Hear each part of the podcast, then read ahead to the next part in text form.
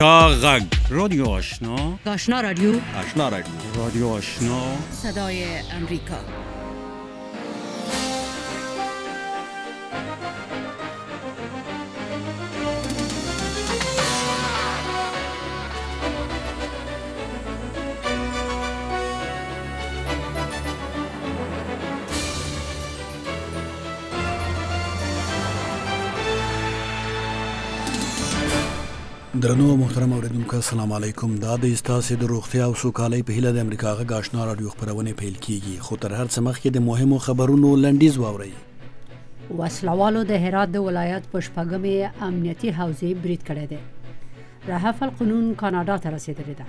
د امریکا خارجه وزیر خوشبین دی چې د سوریې او د ترکیې د کردانو د حفاظت په حق له خبرې به نتیجه ورکړي او په پاریس کې په چاودنې کې څلور کسه مړه او شل تنه زخمی شوي دي نن د 1390 کال د مرغومې د میاشتې 22 مه نیټه ده چې د 2019 عیسوي کال د جنوري د میاشتې له 12 مه نیټې سره سمون خوري په دې پښتو خبرونه کې به تاسو پر خبرونو برسېره دا ریپورتونه هم واورئ مونږ هیلمن یو چې په دوه میاشتو کې د مجلس تدویر شي په اسلام آباد کې دا د سولې د عالی شورا ویاند وا چې وویل دوه میاشتې وروسته د افغانستان او پاکستان دیني عالمان به غونډه وکړي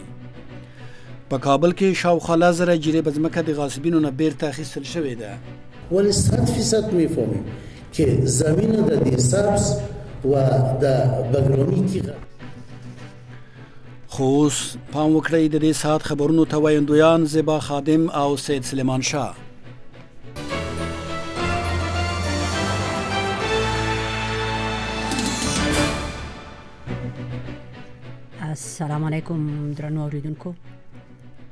وسلوالو کسانو د هرات د ولایت په شپږمې امنیتي حوزې برید کړی دی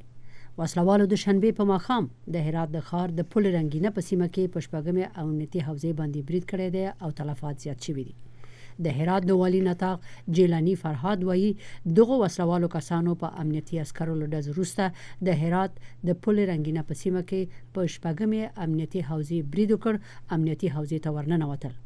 امنیتي ارګانونو شپږمې امنیتي حوزې ته ټولې غځېدلې لارې تړلې دي او په ډزو کې تر اوسه یو وسله وال دهشتګر وژل شوی دی. د هرات د والي نطاق همدا شان وايي چې په سیمه کې د امنیتي قواوو ګډ عملیات، تصفیوي عملیات، روان دي. د هرات د حوزوي روغتون سرطبیب ډاکتر عارف جلالي وايي چې تر اوسه پنځه مړي روغتون ته انتقال شوي دي. ډاکتر جلالي همداشان د یو ملکي وګړي د ټپي کېدو خبر هم ورکړی دی. تر اوسه د دې پېښې په هکله زیات جزیات نه دي خپاره شوي. د بشري حقوقو نړیوال سازمان هیومن رایټس واچ د افغانستان د دفاع د وزارت نوی ټاکل شوی سرپرست وزیر اسدالله خالد د بشري حقوقو نه په سرغړونو تورن کړی دی. د بشري حقوقو دا نړیوال سازمان چې مرکزي دفتر یې په نیویارک کې دی، نن د شنبې په ورځ په یو رپوټ کې ویلي دي چې اسدالله خالد کله چې په قندهار کې والي و، شخصي زندانونه یې لرل او د هغه د ماموریت د پیل نه تر دا مهاله یو شمېر کسان ورک دي. دغه نړیوال سازمان وايي چې اسدالله خالد په قندهار او غزني کې د واليتوب په وخت له خلکو سره بد چلند کاوه او خلک یې ځورولي وو. د بشري حقوقو نړیوال سازمان ویلي دي، په داسې حال کې چې د افغانستان حکومت د اسدالله خالد د محاکمه کولو اراده نه لري، له نړیوالو مرستندویو هېوادونو نه غوښتنه کړې چې د اسدالله خالد په محاکمه کولو کې مرسته وکړي. د افغانستان جمهور رئیس اشرف غني د روانې میاشتې پر اتمه هغه د افغانستان د دفاع د وزارت د سرپرست په توګه ټاکلی و اسدالله خالد د پاکستان او د طالبانو په باب په ډیرو توندو څرګندونو هم مشهور دی د افغانستان د کورنیو چارو وزارت وایي تر دې وروسته هیڅ غیر دولتي کس حق نه لري چې د خپلو موټرو په باډیو کې خپل ساتونکي ولېږدوي. د کورنیو چارو وزارت د شنبې په ورځ اعلامیه خپره کړې ده چې د دفاع او د کورنیو چارو وزارتونو او د ملي امنیت د ریاست له منسوبینو نه پرته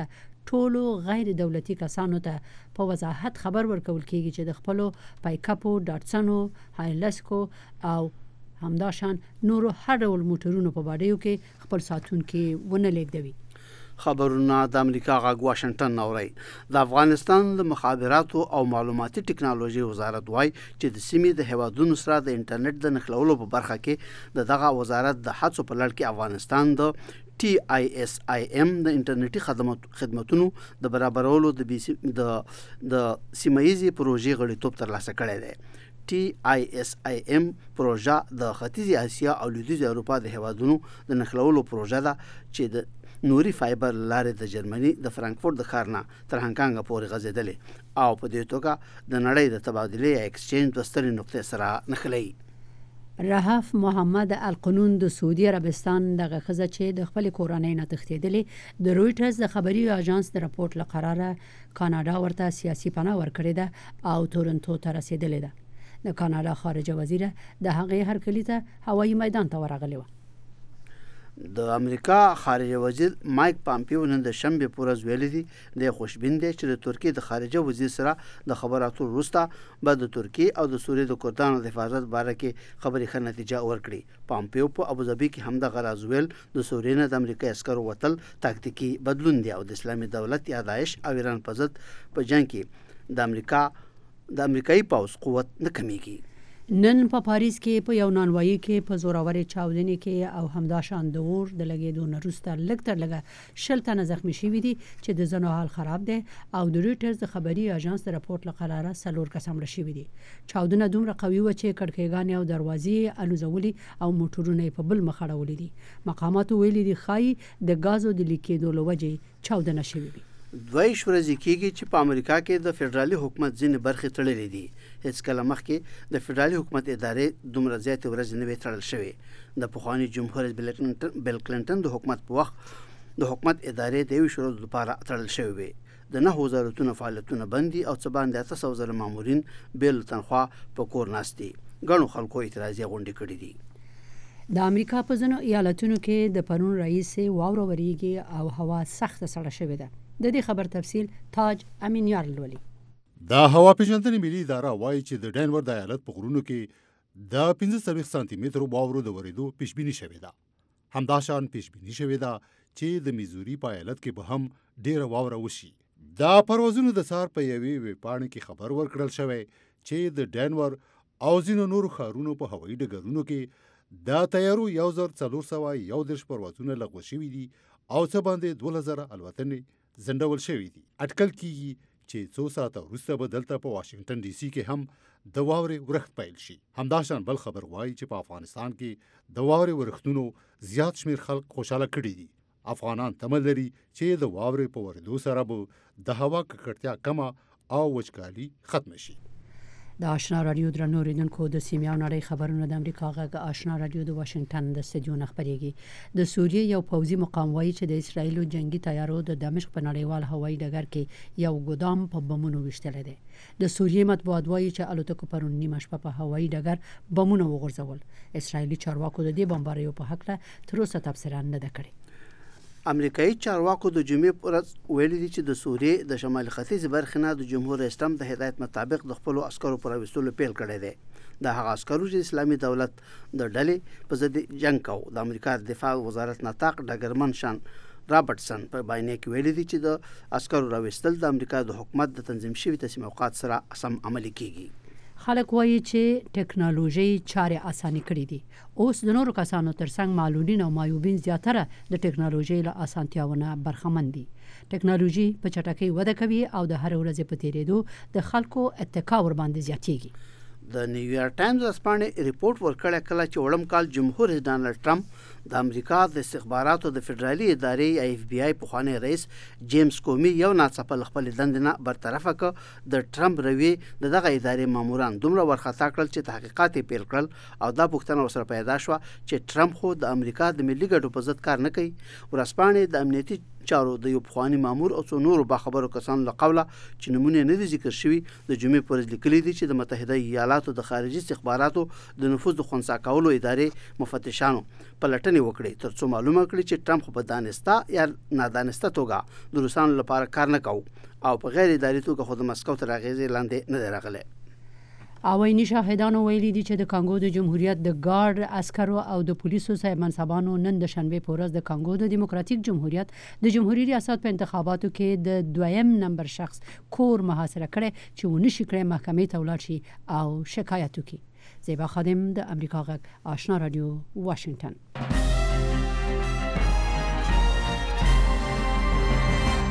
د امریکا غږ آشنا رادیو منځنۍ صفه 1290 اف ام 0.15 رښتینی او تازه خبرونه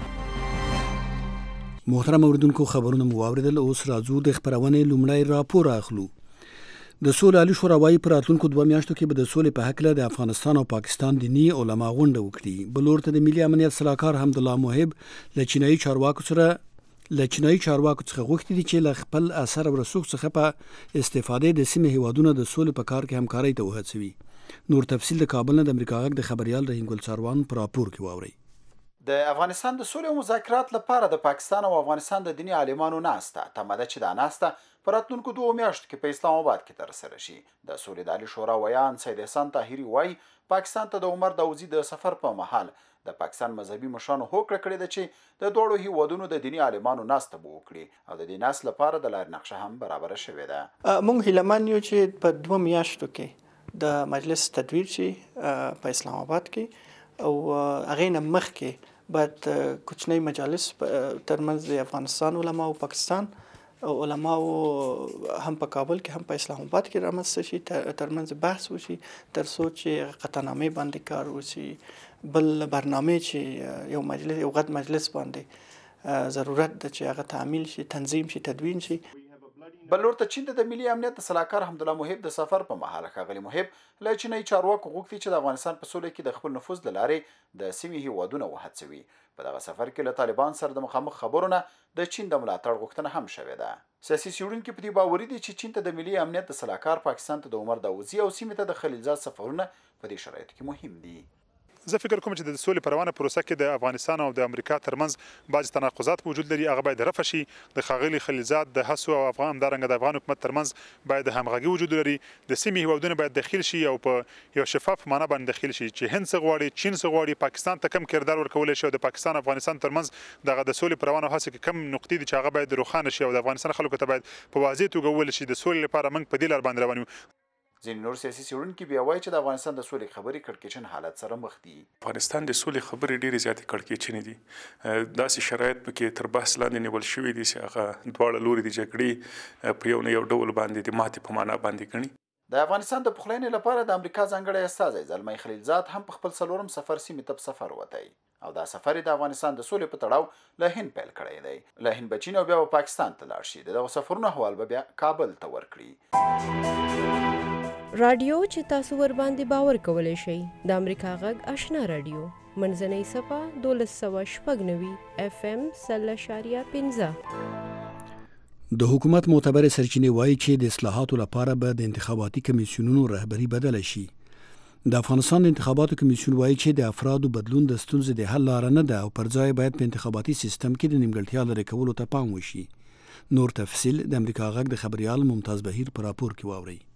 په تېرو پارلماني انتخاباتو کې د پراخو درغلیو او بې نظمیو په اړه له شکایتونو وروسته افغان حکومت په پام کې لري چې د افغانستان د انتخاباتي کمېسیونونو په رهبرۍ کې بدلون راولي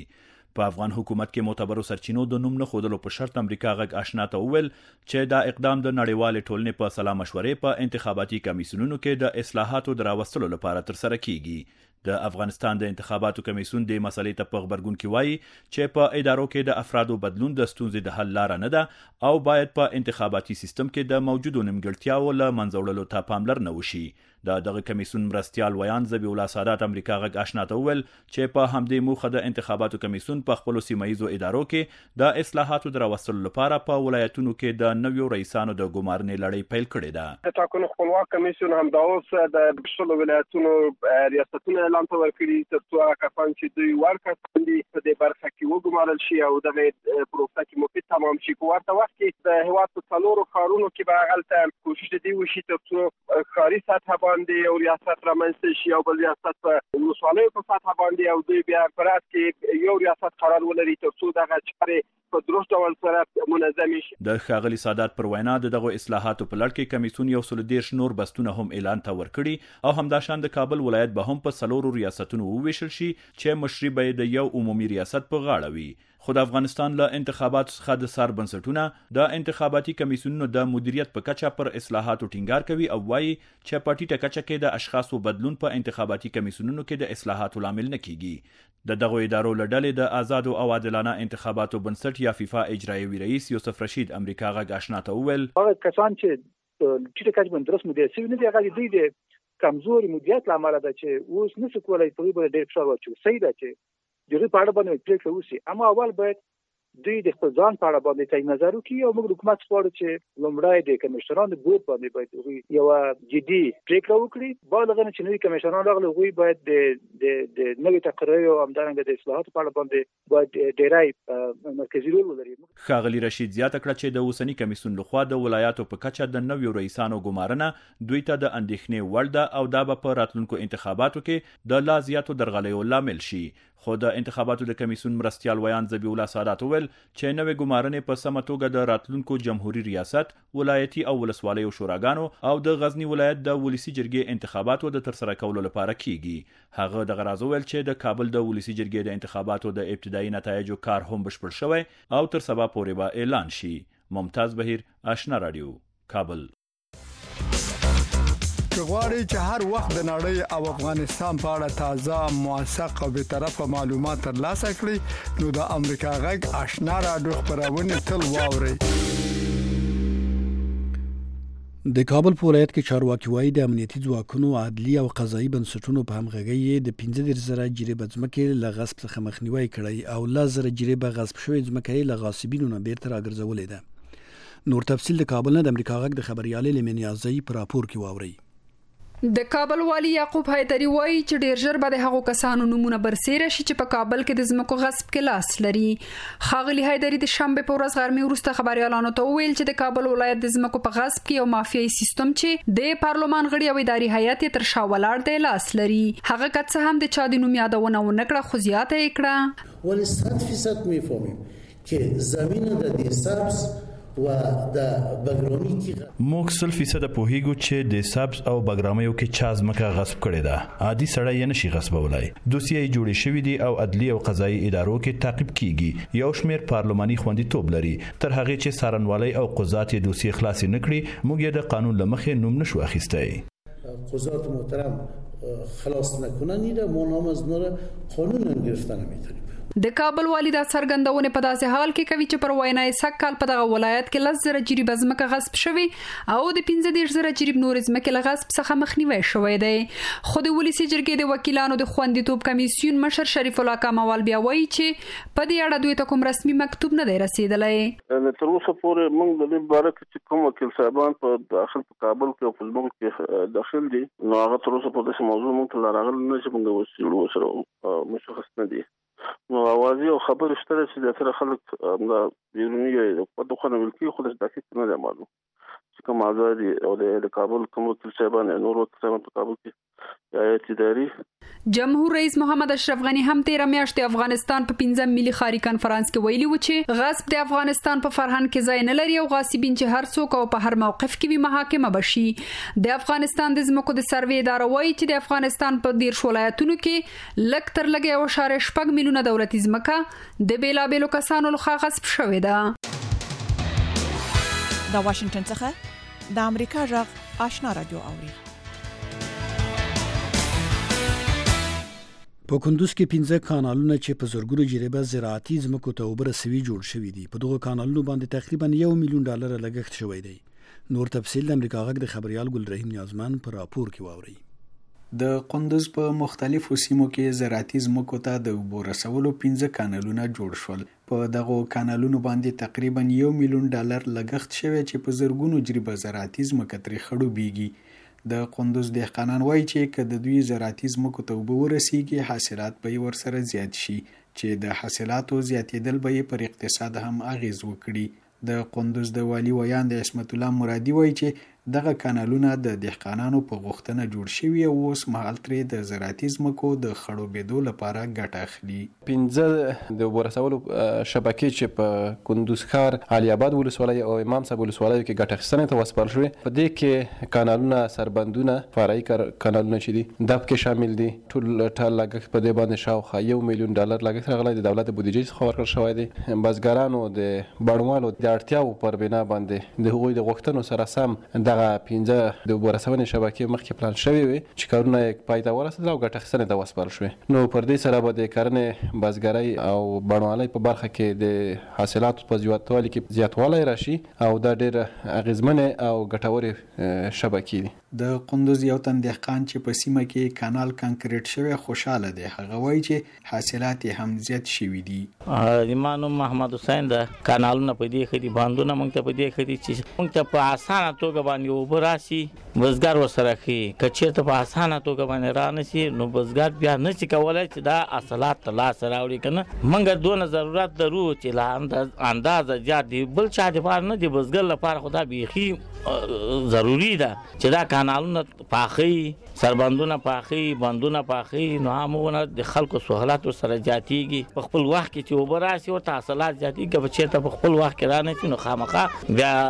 حاصلات هم خرابيږي او که چیرته کانالونه پاخي نه شي خامخا د منکښت لباینه شي یو بل دهقان بیا وایي چې د دوی د سیمې کانال نه دی جوړ شوی نو ځکه یې زراعتي ځمکې شاړې پاتې دي. نوم مې صالح محمد دی چهاردرې ولسوالۍ دي ساخېلو دي کلي اوس پېلن دي مونږ سربند خراب ده ښه دا اوس وخت کې سه مونږ ځمکې هم شړې پرتي دي دغه سربند لپاره. دغه دي سربند ګټه دغه ده چې بال له دغه حمل نه بیا مونږ ته ډېر هغه کوي دي شولو لپاره مونږ شالي کاري ځمکې لرو. سی هغه به له جوزانه هلته کیښوده کیږی هغه ډیر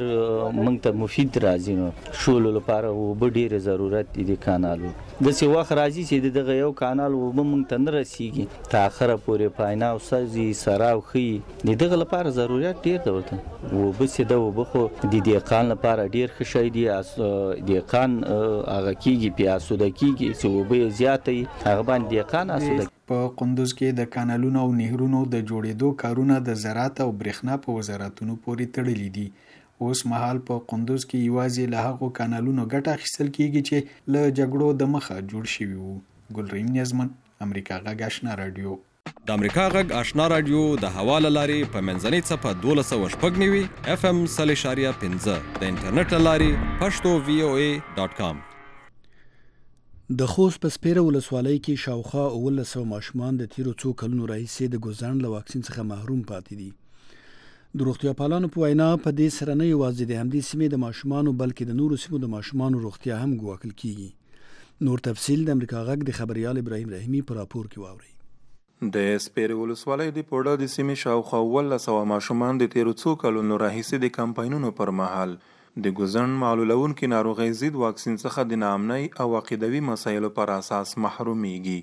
سره له دې چې په سیمه کې واکمنو وسله والو له دغه واکسین سره ښکاره مخالفت نه دی کړی خو صحي رضاکارانو او د سیمې اوسېدونکو ویلي چې وسله وال طالبان د واکسین د تطبیق اجازه نه ورکوي. د خوست اوسېدونکی محمد انور زاهد په دې هکله داسې وايي. فلج یوه دایمي معیوبونکې ناروغي ده، نو که ماشومانو ته د فلج پر ضد واکسین ونه شي، نو ډېر احتمال یې شته چې دوی فلج ونسي او ټول ژوند یې د معیوبیت سره مخامخ شي. د هغو مندیو او پلرونو نه مې هیله دغه ده چې په دې برخه کې دې نغېړي نه کړي او دوی د خپلو ماشومانو ته د فلج واکسین تطبیق کړي. د خوست د عامې روغتیا رئیس اشنا راډیو ته وویل چې د یادې سیمې د ماشومانو نه واکسینول سربېره پر دې چې د هغوی روغتیا ته یې جدي خطر پېښ کړی، د نورو سیمو د ماشومانو روغتیا هم ګواښي. ډاکټر ګل احمد شاه د سپېرې ولسوالۍ د پړه سیمې له خلکو وغوښتل چې خپل ماشومان واکسین کړي او د ګوزڼ له معلولوونکې ناروغۍ څخه هم خپل ماشومان او هم د نورو سیمو ماشومان وژغوري. خطر یې هم همغه ساحه کې موجود ده چې کومه ساحه کې واکسین نه کېږي او خطر یې هم موږ ته کومه ساحه کې چې واکسین کېږي په هغه ساحه کې هم خطر واقع کېږي ځکه چې وایرس سالم هم انتقالوای شي د سالم انسان وجود یې هم انتقالوای شي او د مریض وجود یې هم انتقالوای شي. د پولیو وایرس تر پنځه کلنۍ کم عمره ماشومانو کې د دایمي فلج لامل ګرځي چې بیا هېڅکله تداوي نه لري. دیني عالم عبدالقدوس د دغه ویروس په له منځه وړلو کې د خلکو همکاري خورا مهمه بولي. چا داسې نه دو ثبت کړي چې بلفرض په دې کې داسې مواد کې دي چې هغه د اسلام د نګانه خلاف دي. دا د صحت مسئله دو صحت دا لازمه بلل دو چې دې ماشومانو ته به دا دوي دا استعمال کړي شي. په مجموع کې ټول ولس دا وظیفه ده چې باید خال کې دې مسئلې ته اماده کړي تر څو واکسین دې غي ته ووله شي راتلونکي نسل دې مونږ تباه نه وي هغه نجات پیدا کړي. تېر دوه زره اتلس میلادي کال په افغانستان کې د پولیو یوویشت مثبتې پېښې ثبت شوې وې. د ډاکټرانو په وینا دغه ټول فلج شوي هغه ماشومان دي چې د ګوزن ضد واکسین په سمه توګه ورته نه و تطبیق شوی.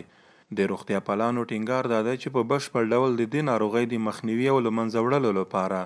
لازمي ده چې د هر کمپاین پر مهال هر ماشوم ته د خولې له لارې د پولیو ضد دوه څاڅکي واکسین ورکړل شي. ابراهیم رحیمي، امریکا غږ، اشنا راډیو. ګرانو هیوادوالو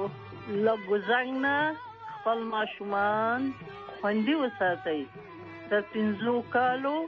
کم عمره ماشومان واکسین کړئ زه تاسو قمرګل یم محترم اوریدونکو په ننګرهار کې لسګونو سینماګرانو په لومړي ځل د سینما نړیواله ورځ ونمانځله. سینمایي لوبغاړي وايي د فلمونو د کمیت پر ځای کیفیت ته ډېر پام کوي خو حکومت ورسره مرسته نه کوي.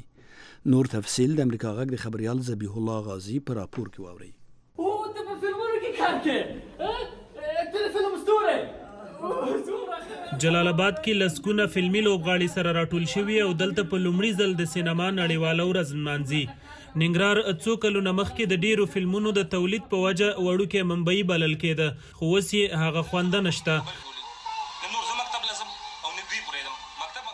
لوبغاړي وايي، په اخترونو او د خوښۍ په ملي ورځو کې یې خېمو کې نندارې ته وړاندې کوي. ختیځ زون کې د سینماګرانو د اتحادیې مشر امیرشاه تلاش وايي، ډېرې منډې یې وکړې، خو د دولتي سینما د بیا فعالېدو پسې یې کړې خوارۍ عبث وې. یو خو زه شخصي جایداد کې و که هغه نه جوړیږي نو دا د ښاروالۍ ځای کې ولې دوی مارکیټ جوړ کړ دا تجارت دا دا نه ده چې ته دې تجارت سره سره خپل فرهنګ خپل کلتور ته هم خدمت وکړي ګورې که موږ تاسې دغه هنر ته خدمت ونه کړو نو دا فرهنګي يرغل په مونږ باندې دا خپل کړي ورس تر بل نږدې کیږي زمونږ غاړه ته رسیږي هغه وایي اوس د کمیت پر ځای د فلمونو کیفیت ته پام زیات کړي او راتلونکي فلمونه به له هره پلوه قوي او ګټوري. سره د دې چې دومره بې توجوي او دومره مشکلات او ستونزې دي نو تاسو ډېر زر به له خیره د د وړوکې هالیوډ په دغه باندې اوسئ چې مطلب زموږ کار که کم شوی ده نو موږ په کیفیت باندې کار کوو چې فلمونه باید څنګه موږ هغه نړیوال ستندر ته برابر کړو او د دولت نه نور چې څومره ګیلې وکړو هغه په دې باندې په دې چې څوګ یې نه اوري. د ننګرهار د اطلاعات و فرهنګ رئیس اورنګ صمیم وايي، تر اوسه تې سینما ګرانو د سینما د بېرته جوړېدو غوښتنه نه ده کړې، که یې وکړي نو زمینه برابرولی شي. د حکومت او د نظام پرته هېڅکله ممکن نه دی چې هغه څه چې ته نظام د یو چا نه تقاضا لري چې ته تولید وکړه په دې ډول یې وکړه،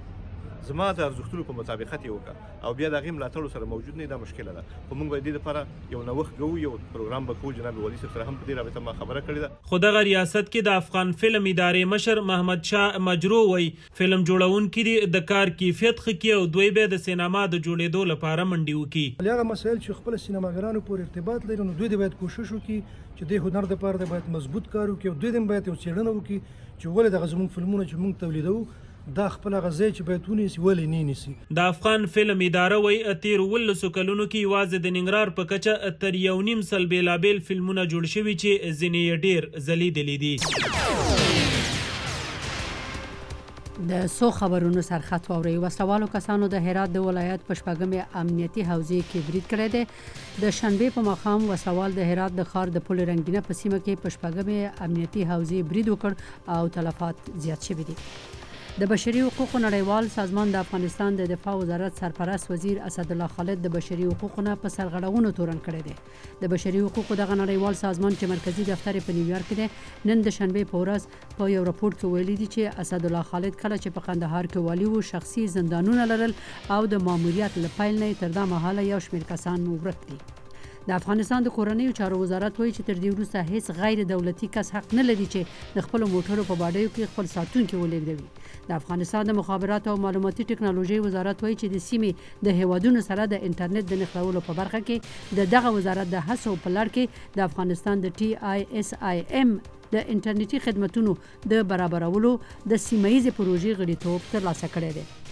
د حفظ محمد القرون د سعودي عربستان دغه ښځه چې د خپلې کورنۍ نه تښتېدلې، د رویټرز د خبري اژانس د رپورټ له قراره چې کاناډا ورته سیاسي پناه ورکړې ده، تورنتو ته رسېدلې او د کاناډا خارجه وزیره یې هوایي میدان کې هرکلي ته ورغلي وه.